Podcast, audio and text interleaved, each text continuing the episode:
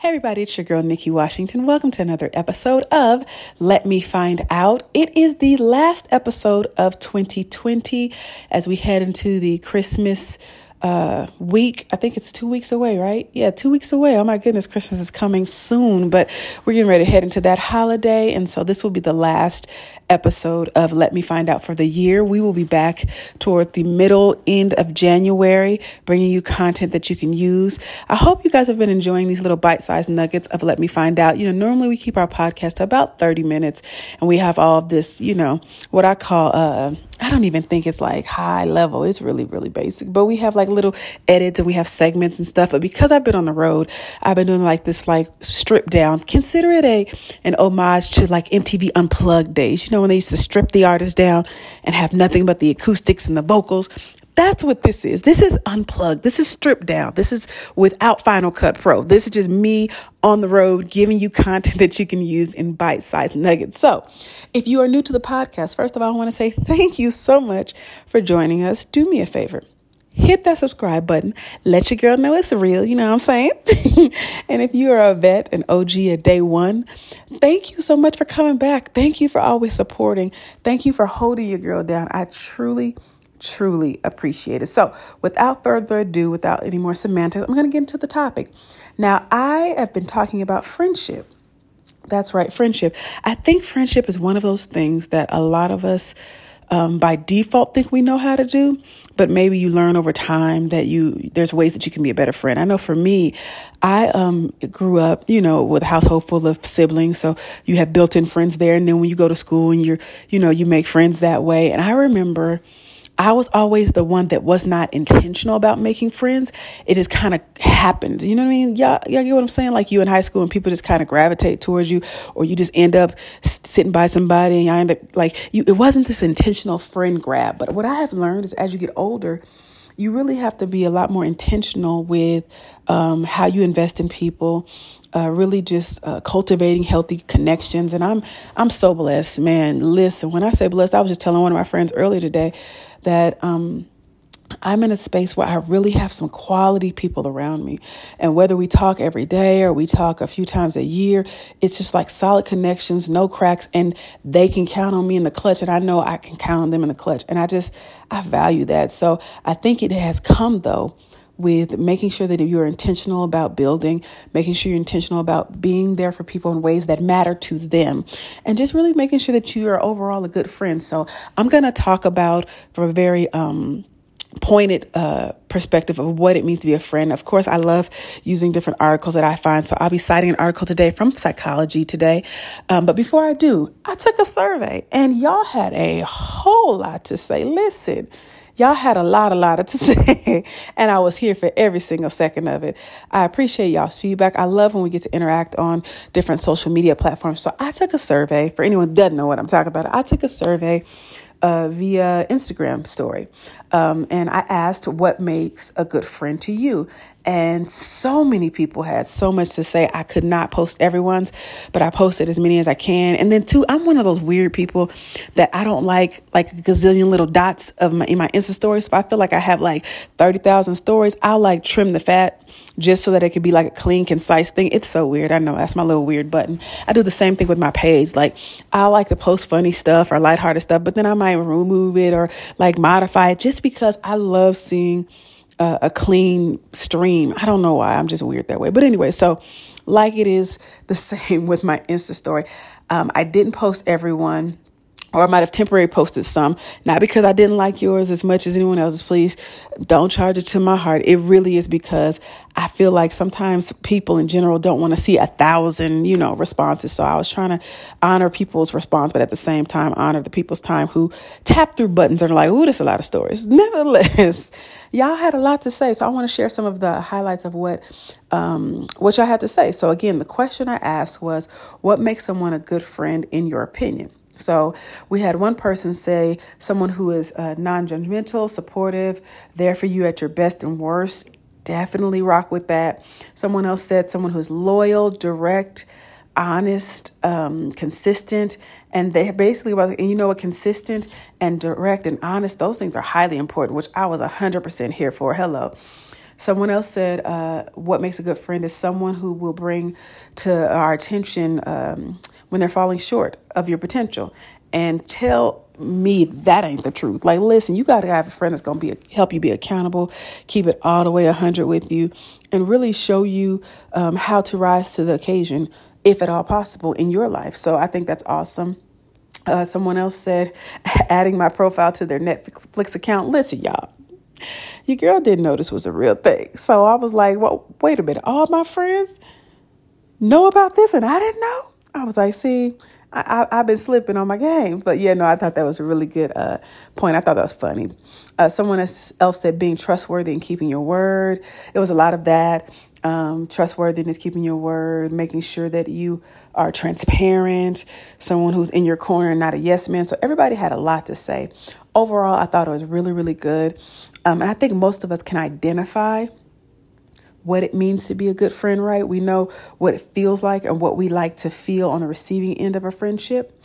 Um, but I also love that this article on Psychology Today talked about um, what it means to really um, be a good friend, but also uh, how to avoid being a bad friend.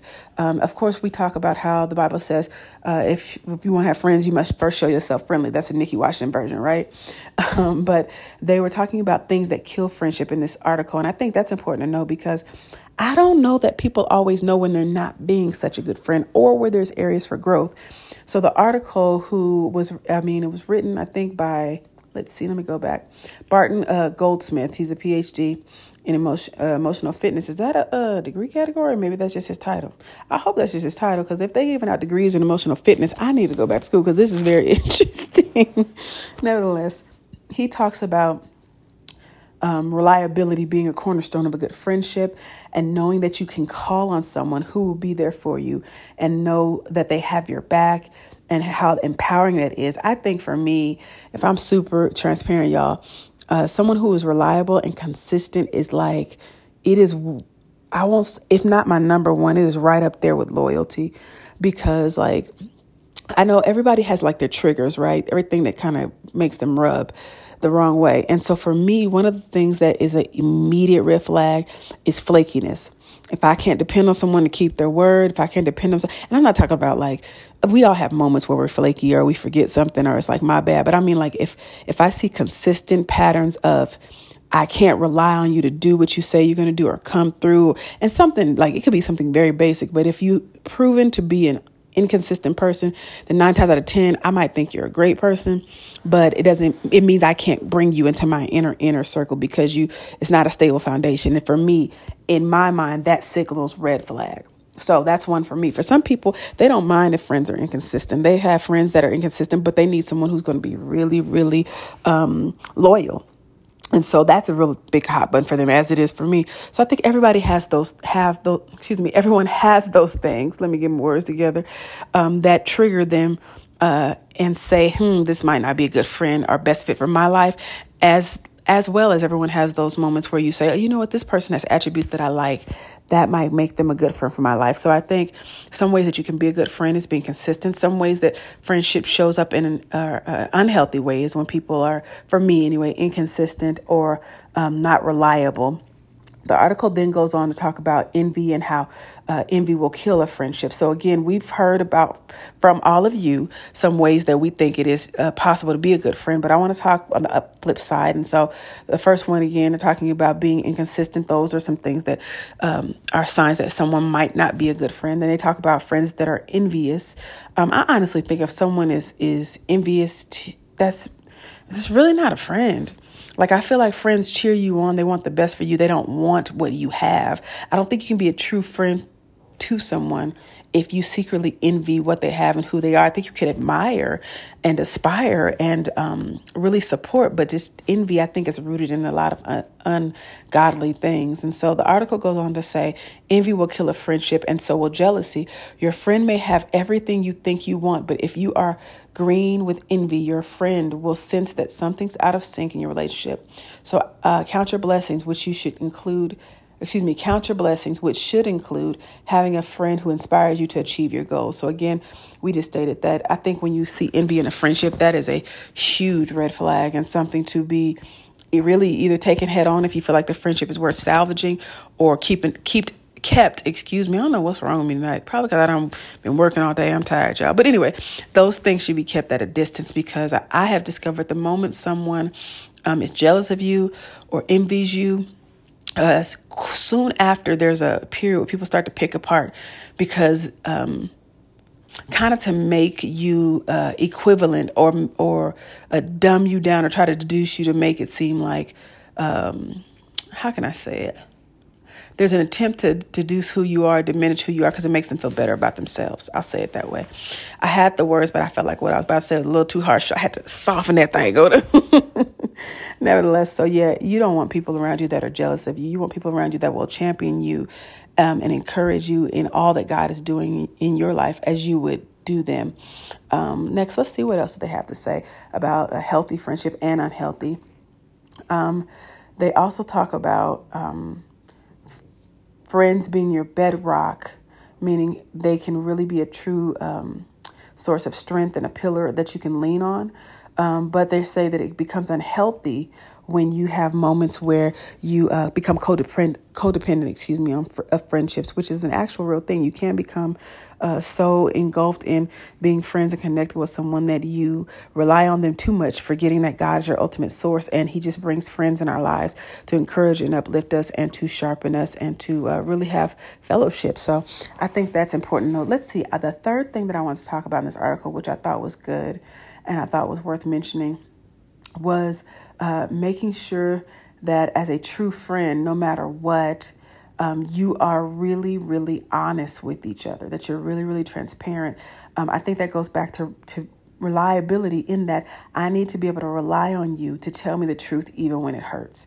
Um, a lot of friendships will diminish because we allow our friends to live in a false sense of reality, um, not holding our friends accountable, not being uh, sound voices even when it's uncomfortable. I'm of the mindset of this. I would rather uh, tell my friend that there's a brick wall ahead than allow my friend to smash into a brick wall because I didn't want to hurt their feelings or I didn't want to um, rub them the wrong way. Like I'm that friend that I'm going to affirm you and encourage you and love you right where you are. But if you are looking for me to to um, stroke an ego, or if you're looking for me to um, never ever talk about the the downside of of our humanity, then I'm probably not the friend for you because I'm going to tell you honestly. I'm going to give you soberly with with love and truth and grace, but it's going to be straight down the middle because I want the same thing for my life. I would hate to be in a state of um I would hate to be in a state of of just uh, brokenness or a place of um, not seeing myself clearly or um, living in a, a false sense of reality, and my friends see me in that place and not say, Hey, Nikki, come on up a little bit higher. Hey, Nikki, here's an invitation to grow because I see a growth area that's needed in your life. I think that's healthy and balanced. Like my cousin said on, on my Insta tonight, she don't want a yes man. And I agree. I don't need a yes person, but I do need balance. Now, on the flip side, sometimes people who say they don't need a yes man really want somebody to abuse them because that's the only way they feel like, you know, they, they get better, like talking crazy to people. I'm not that person either. I don't want a friend that's always just is a, curt and blunt and crass in their communication. I believe everything in truth and in love and in balance. Um, I think those things help us to be good friends. So we know what good friends are, but I think some of the ways that we can make sure that we're not bad friends, again, like the article cites, making sure that we're not flaky with our friends. Fruit, true friends really just stick through all things and really have your back and are really there for you when you need them. Um, so I think making sure you don't envy your friends or you're not jealous of your friends, really supporting and encouraging and asking God to touch your heart if you feel like you have some things in there um, along those lines that are just not like God. And, you know, overall, I really think it's just important to make sure that we um, are honest with our friends, that we uh, love on them, that we give them balance, wise counsel, that we are that multitude of counsel that they can find safety in. So I hope this little quick nuggets and tip tidbits helped. We are right at the 15 minute mark. So I am going to uh, end this podcast before I stumble over any more words. I have just had a very long day, but I want to give you this content that I thought that you can use. Hey, I hope you have an amazing new year. I pray that God's blessings overtake you. We know that nothing changes with the calendar if we don't change. So I pray that God inspires you to really uh, grow and change and move in Him toward a greater purpose, toward a uh, more uh, pointed purpose, I'll say, uh, basically to a place of, of wholeness and happiness, and um, that you tend to focus on what is right and what is healthy and what is um, of good report. So I hope that this year uh, to come is a blessing. I know about you, but my year started a while ago and it has been amazing. And so I hope you have an amazing next 365. And as always, if you need to connect with me on any social media, you can do that at Nick, N I K K, last name Washington, and wherever you're logged on, and I'll be glad to reply. And until next year, you are listening to Let Me Find Out.